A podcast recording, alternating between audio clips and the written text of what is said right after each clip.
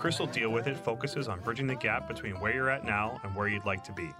We'll explore wisdom and techniques from a wide variety of domains and industries and apply them to your unique challenges.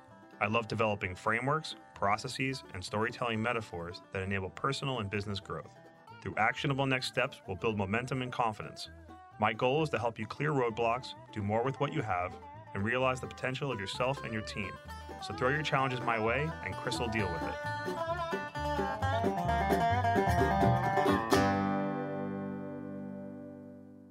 Welcome to Chris will deal with it. On this episode, I have a very special guest, the one and only Jack Parra. Hello, how you doing? Jack, I've had the pleasure of working with on four projects in the book realm, and then one game project that never saw the light of day. Sorry. Uh, that's okay. I still occasionally hang it at art shows. I did last year. Oh, did you? what we're going to do today so, Jack was very instrumental in helping me create the world of the Rainy River Bees. Um, he also did the cover for my book that was released last year called Rosicki's Navy, which was just cover art. But with the Bees books, it was very much about creating these different alien species. And I had some ideas going in about what I wanted, but actually, through the process of working with Jack, and I'd worked with him in the games beforehand, really helped inform a lot of what I ended up writing. So I thought it'd be cool to kind of do a bit of a retrospective now that the books are about six years old and just. Yeah, really? Maybe we'll start with a more general question to get into into this here, but what's it like working with me? Oh, really easy. Well, um, some of what I like to get into is like how to actually work with artists and things like that. So I try to make it easy, but I'd love you to actually explain that more. Oh, it's very easy. My ideal way to work is from from a script or a blurb, and Chris is always has plenty of that.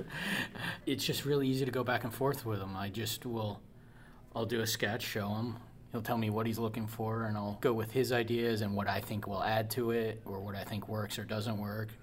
You're very easygoing about that. Like, does this work? Does this not visually work across? Things like that. You're very easy to go back and forth with, and very responsive when I send emails and and the video chats just make it real easy. Yeah. I mean, we've had some video chats. Like I think it was for, uh, I think it was for cover number two. Yeah, the Like, like I sent a sketch and you weren't really into it. We did a video chat, and I think I did on Photoshop right then while Yep. we were talking to like what you exactly liked and became the cover. Yeah, exactly. I knew the visual in my mind of what I wanted, Mm. but how to execute on was a problem. And you actually really informed that, that top down kind of um, perspective with the ship. Yeah, well, I, uh, oh, perspective. I love and hate. I love and hate it. No, I know. So you say I'm easy to work with, but then I know when we got off camera, off the phone, you had to be cursing my name on some of the perspective art. that we did. no, I'm cursing my own name on the perspective art because I chose it. That's true. I think that in book three was the hockey store. That was that was. Oh, that's my favorite piece, know, but it was it was I'm really good at perspective one one point through three point. When it gets past that, I start to struggle. Yeah. But that's what I want to do. and the hockey hive piece for a six not six inch by nine inch piece in a book, I think I was working thirteen by nineteen to get Yep. that perspective right. So let's talk about that piece a little bit more. I think that would be really good for the audience. So, in my mind, I mean, that was a very detailed scene. So, for those who haven't read the book yet, it's very much about army of newly empowered rats. Um, I won't get into the whole story of why they're there, but they are there to challenge the bees to a hockey game in a hockey store. So they clear the racks out of the window of the store and legitimately play hockey in a hockey store, which is probably a fantasy for every kid that's ever been in a hockey store.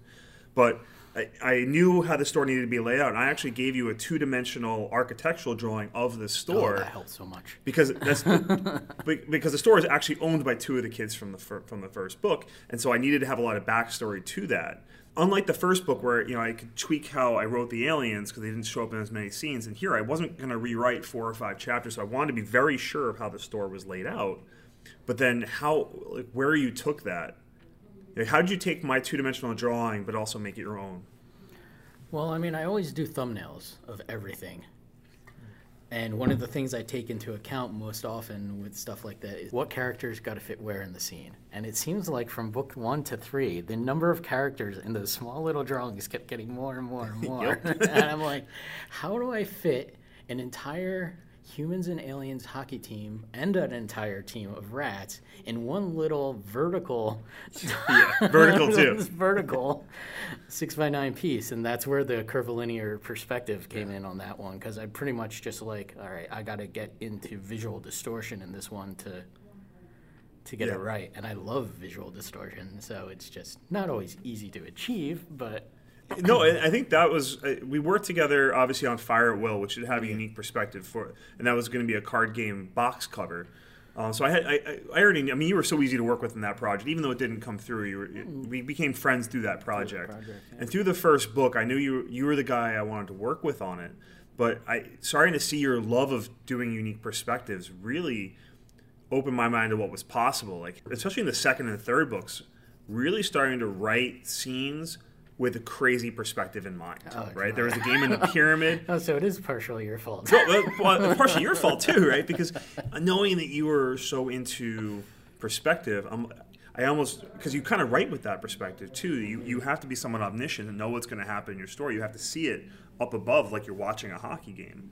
But even in the non-hockey scenes, the one I, the one of my favorite pieces that we worked on together was in the second book where um, they go down into. Um, they're solving the puzzle with the, the six statues, and that's very much a, my homage to the Fifth Element. Uh, the scene where she has to go in there, Leeloo has to save the Earth, but they have to they have to solve the four posts and so four problems. I'm not trying to throw a bunch of spoilers in here. Like I can edit them out. You know, knowing that it was very much like a top down how it would look, but from the I had to write it from the character's perspective, but I could visualize. All right, I think Jack's gonna have a lot of fun with this scene before I actually wrote it. That was the one with all the little statues Yeah, each oh, one had a unique challenge, and oh that was rough because it had to be so tiny too, right? It had to be really tiny. I had six six things that had to be shown, and they were in the round. They Yeah. were all around each other. So I had to somehow show things from the back, but still make them look good. But you pull- I mean, you pulled it off every time, and Thank you. And, and part of the, and I'd love to you to answer this question for the audience, but you know, part of the problem with a, a printed book, right, is you have two colors, right? You're talking about black and white line art. You can get full color printing, but these books would not be affordable at that point, No, especially when they're self-published. But can you talk more about how you work through the process of because you're you're an amazing visual artist as well. You're a painter. You have incredibly detailed, full full scale artwork. Working with black and white It's actually pretty easy for me to make that transition because I have a few styles. I have uh, I have cartoony, and I have uh, more of a, a comic book type cartoony, and then I have really rendered realistic. Yeah. And I like working both a lot. And then yours, being younger, went a little more cartoony than I usually go with uh, with the line art, which was fun. But so I'm really practiced in in line art and black and white, and I I love the. I still ink everything by hand, because I just get, well, I'm way faster at it, oddly enough. Um, but also I just love the getting just a nicely rendered line with a with a flick of the brush and It's funny you say that because I, I one of the things I've always admired about your artwork is those natural lines, right? I one of my proudest pieces I have in my office is the one from the first book with Chris and then the Sabik that you drew for that, and that was one of the ones where I gave you two pages, yeah. but uh, so you really get that cool perspective. Uh, the the one with the really ridiculous foreshortening. Yeah, I love I, I love it, but it's it's knowing that if you look at the covers of the books, they're very much digital in color. Yeah. But knowing that they have that authentic hand touch to the to the line work is a really cool mix because again, you're, you're a fantastic digital artist as well. Can you talk a little bit more about so taking that line the, the line art that you draw, but also incorporating digital elements because there's quite a bit of it throughout the books. My uh, first use in Photoshop really was uh, trying to get in the comics world as a digital colorist, and because of that, I've adapt my style to any the different intricacies of of the artist I'm coloring, and I just found the world the world is just too.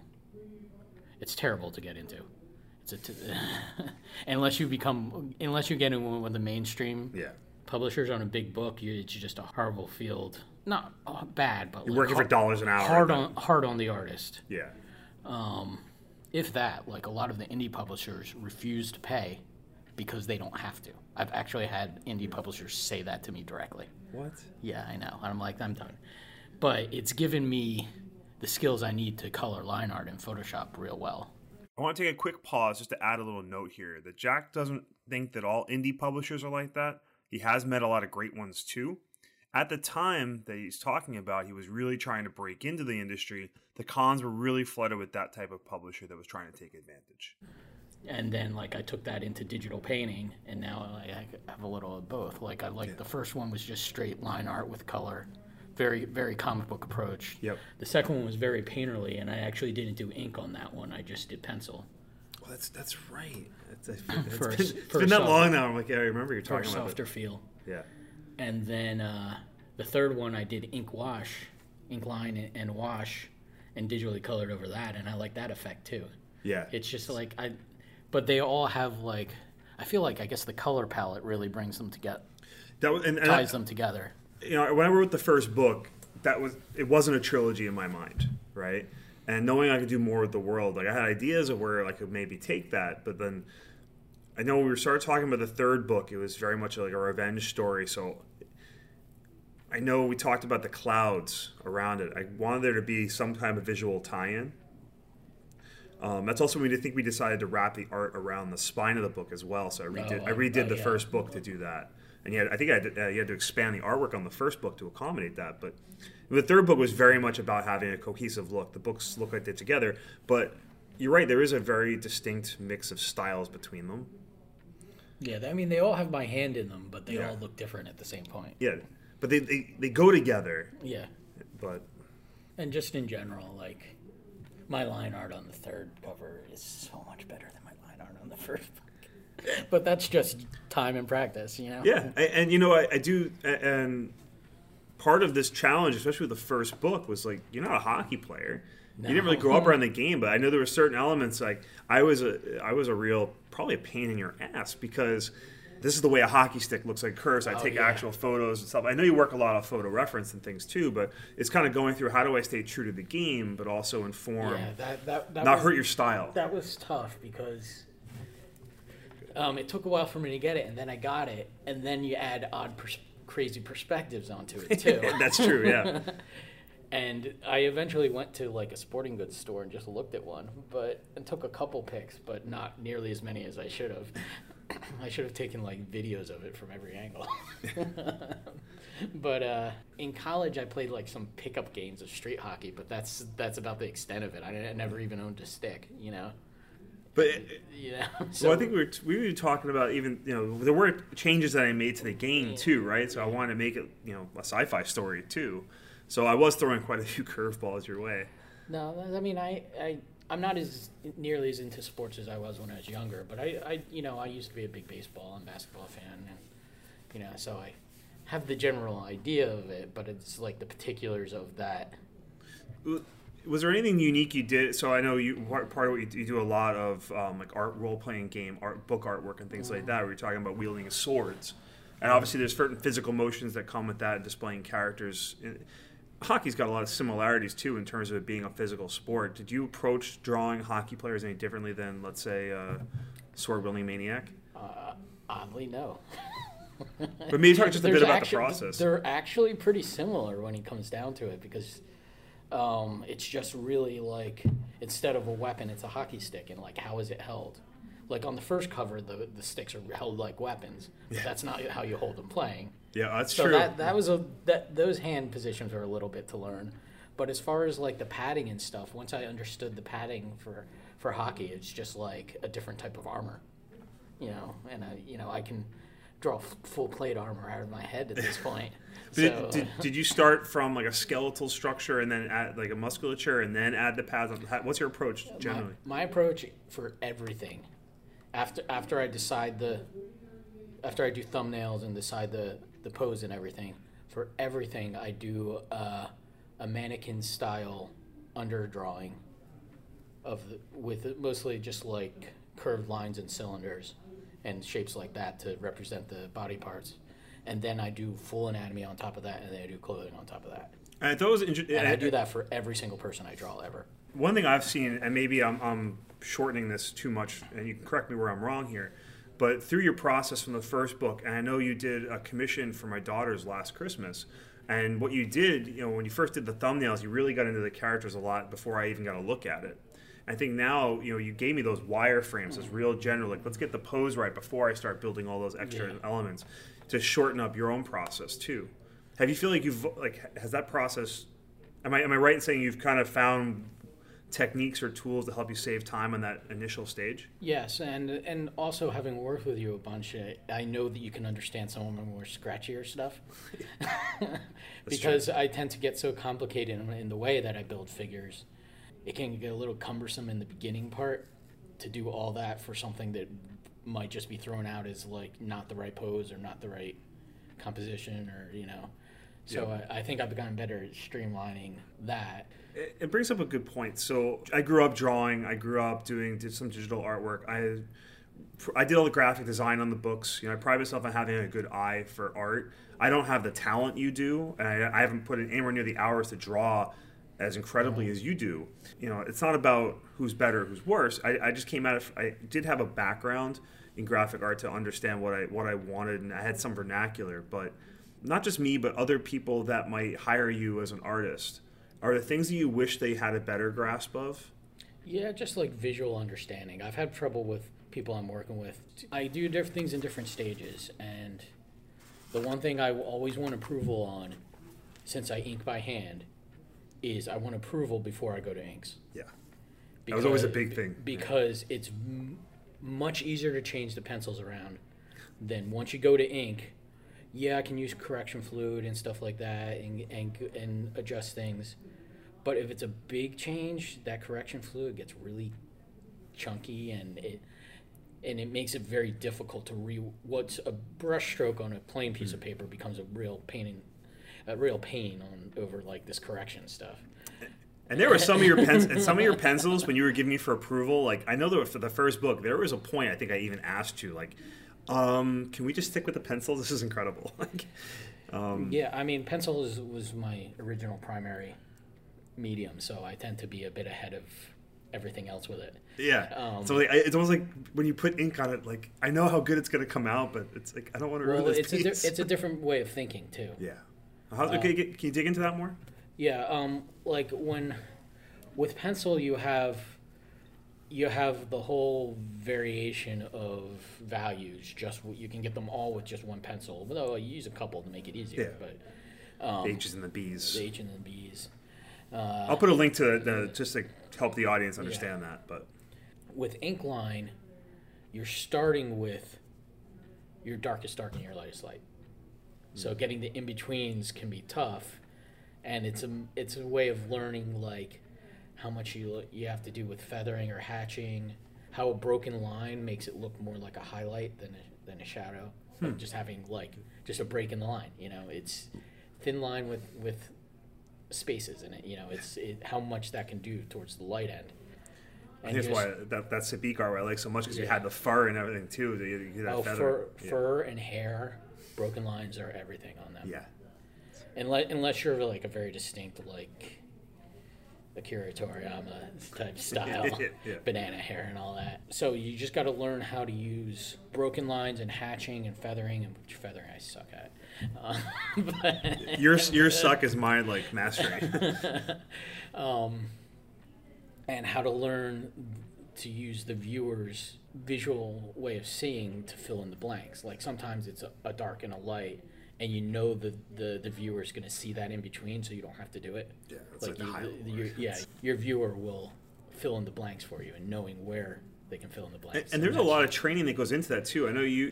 So you went to school for fine arts, and your Yeah. coursework isn't always just here's how to draw. I mean, there's a lot that goes into it, right? I, mean, I Oh, remember yeah, you showed me work from your um, anatomy classes. Oh, but can you yeah. talk more about some of the different types of skills that really Oh, helped you yeah. become a better yeah. artist? So I went I went to four year college, and then I've taken like individual classes afterwards.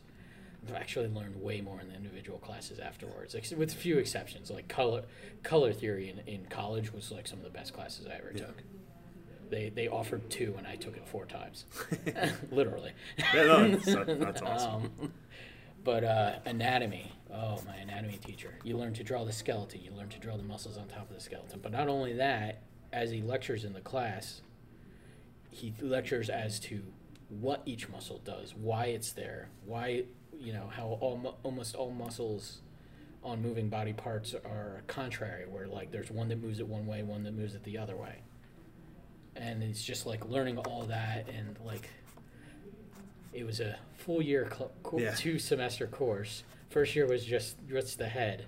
Second year was the whole body, and we drew the skeleton in its completion. And showed me we, this, yeah. And then we did acetate overlays, and we do the muscles on top attached to the skeletal points. The amount of hours showed me is Oh, incredible. Those those courses are so hard to find, but when you find one, my teacher at the Du Cret School of Art in Plainfield, New Jersey, Yeah, plug him. I'll, I'll put a link in the show notes Frank as well. Frank F- Falatique. Yeah, he's just an amazing teacher.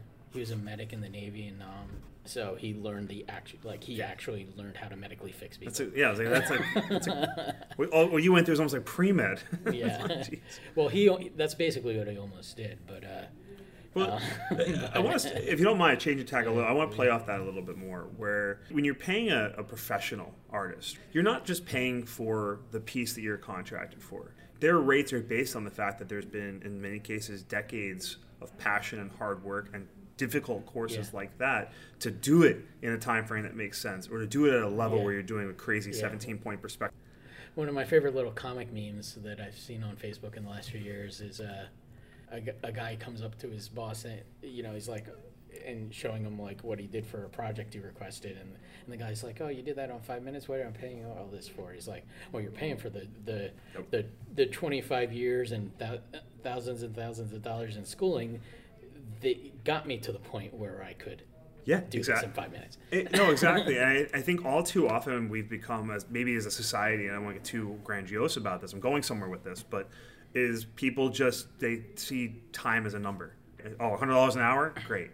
Um, but there's so much more that goes into this. I mean, and, and there is a handbook, and I'll link to it in the show notes. Um, uh, graphic artist skills pricing and ethical guidelines yeah, it's a great starting point, not just for the artists, but also people that might need to work with artists to really understand what is a fair market rate.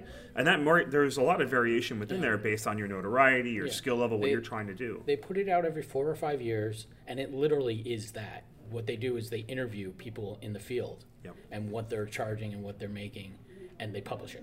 Yeah. And they do it for pretty much every visual arts field is in there. If you don't mind being a bit vulnerable here, it's a, it's still a difficult life to have to draw and have to find clients, but also find that. What's your biggest challenge as a as your own business?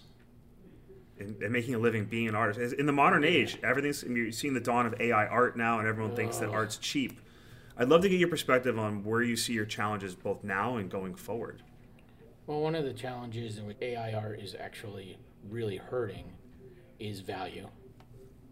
The value of you know being able to charge what the people think you know you're worth, and people not understanding that you're not AI. you're on the computer Yeah.